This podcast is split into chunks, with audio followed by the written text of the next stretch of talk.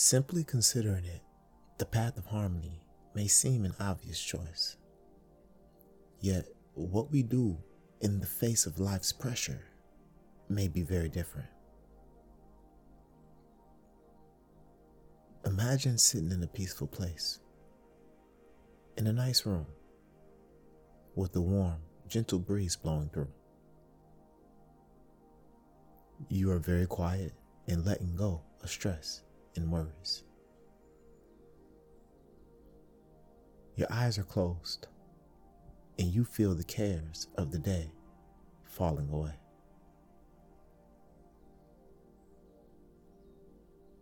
You are in a good, quiet place, and your breath starts to soften and deepen. Picture how your body feels in that kind of a space on that kind of a day. Then, as the wind blows through, all of a sudden, unseen, a door behind you slams fast and loud. Imagine, if you will, the experience in your body. What happens when you are really relaxed and all of a sudden there is an unexpected loud, sharp noise?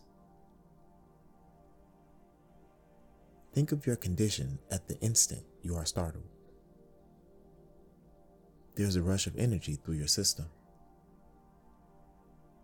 Notice in your imagined scenario the somatic response the signals, the way your state of muscle tension and your posture reacts to the energy rush. The way we react to energy is referred to in some systems as the startle complex.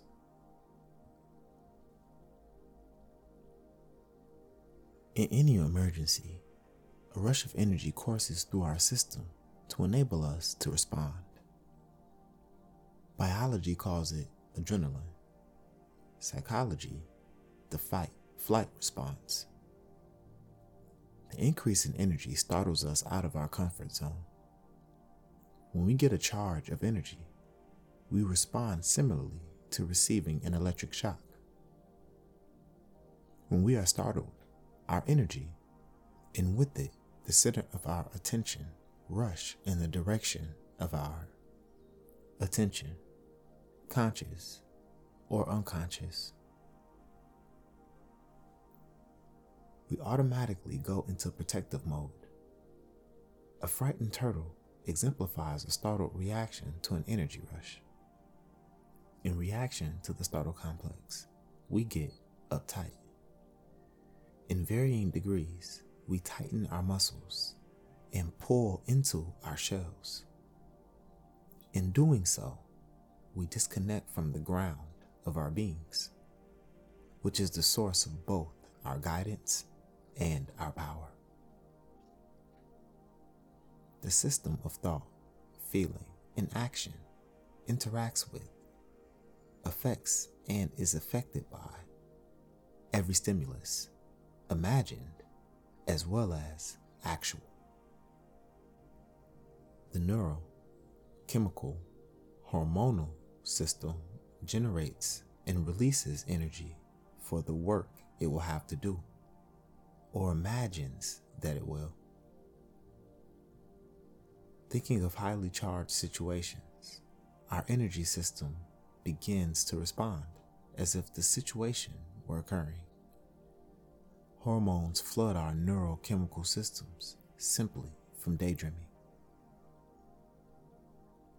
All of this affects the corpus, the physical body, generating a reciprocating echo throughout the system. Corpus, soma, and psyche. The intensity of the rush responds in relation to how we perceive a situation. The system of perception identifies, accurately or otherwise, how important or threatening we deem an encounter. Our system evaluates what energy is required to handle a situation or produce a desired outcome, and then accesses the energy needed for the job. In the rush of life, we lose our center. We lose connection with our experience and ability to see the moment. A similar physical response happens every time we get startled. Pressure from tension is always present, though at a low grade intensity, it is less obvious, so we are not aware of it. When we have a close call on the freeway, at that level of intensity, tension is highly noticeable. Our shoulders go up and forward. Our neck pulls in and our muscles tighten. We hide and protect. The reptilian brain fires off a reaction before the frontal lobes, the higher brain, has a chance to process the energy input. The startle reaction, programmed in countless eons ago, is still our first response, whether it is appropriate or not. Unless we deal with the startle reaction, unless we attend to and are responsible for our state, we are controlled by our reaction to life's energy. We have made so many decisions social, political, economic, and spiritual out of a reactive state we should be willing to reconsider them. Instead, we defend our reactions as if they were precious.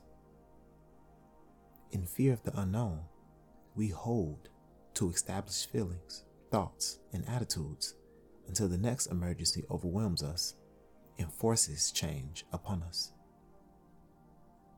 Almost everyone knows we should go with the flow. But when we are startled, we usually hold against it. When we are startled, we lose our key. Common sense goes out the window.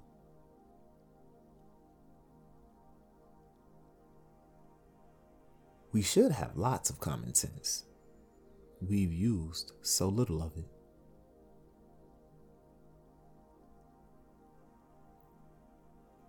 The faster clay on a potter's wheel goes, the more centered it needs to be. When the energy rush hits, pressure on our system speeds us up and throws off our center. Our minds go faster. We get frantic. We lose it. As we handle more and more power, we require increasingly precise attention to center and ground. Without it, we end up with off the wall behavior. Centering produces balance. Off center, we are required to tense muscles to hold our bodies in an unbalanced posture. As tension increases, we compensate by physically contorting our bodies, which adds to the process. In a boiled frog syndrome, it happens gradually, and we do not notice something else is possible. When we center physically, the body comes into a balanced alignment. The skeletal structure supports the weight of the body. The muscle tension releases, freeing energy for intentional use. Tension building gradually over time makes it possible to tense up to quite a degree without being aware of it. Look at people's posture and facial expressions under stress. We quite literally get bent out of shape. We get bent out of shape emotionally as well as physically. If we do not notice, we do not correct we calcify in these attitudes and postures. The cumulative effects of low grade tension cause stress over time. Burnout, cumulative exhaustion, is the body's attempt to regain a natural balance. Aikido teaches us to harmonize with rather than react to the energy we are experiencing. The process of centering heals our reactivity and reestablishes harmonious relationship with the moment. The first stage of training in Aikido emphasizes opening and allowing the energy to flow through. The practice of centering implies straightening and settling, relaxing and grounding ourselves. The practice begins with physical centering, but echoes quickly affect the mental, emotional, and spiritual realms. We respond differently when we are off than when we are centered and in harmony with ourselves. When we are in resistance to and pushed around by our energy and emotions, we lose touch with our essential self. When mind and body disconnect, communication turns into static. When we cannot access the sensory input that we need to assess a situation intelligently, we act without our full intellectual capacity. To be effective requires constantly centering, physically, emotionally, and in the realm of the spirit.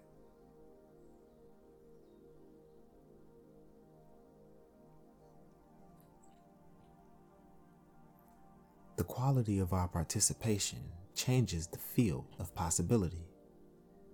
When we armor ourselves against the fear of the unknown, we defend ourselves against experience. We go off on the rush of energy. If we resist our own experience, we are consequently out of touch with what is going on with our environment and ourselves. In this state, we cannot sense the environment fully nor interact with it effectively. The possibility of creative response is lost. In resistance to the energy and experience of life, we do not function well. We no longer make choices from our best operating place. We default to react defensively out of fear rather than with the confident and sincere interest. The whole system the physical structure, the thinking, feeling, and emotional intelligences tighten. Energy is captured by and drains into feeding the tension of resistance. We waste our energy fighting with ourselves.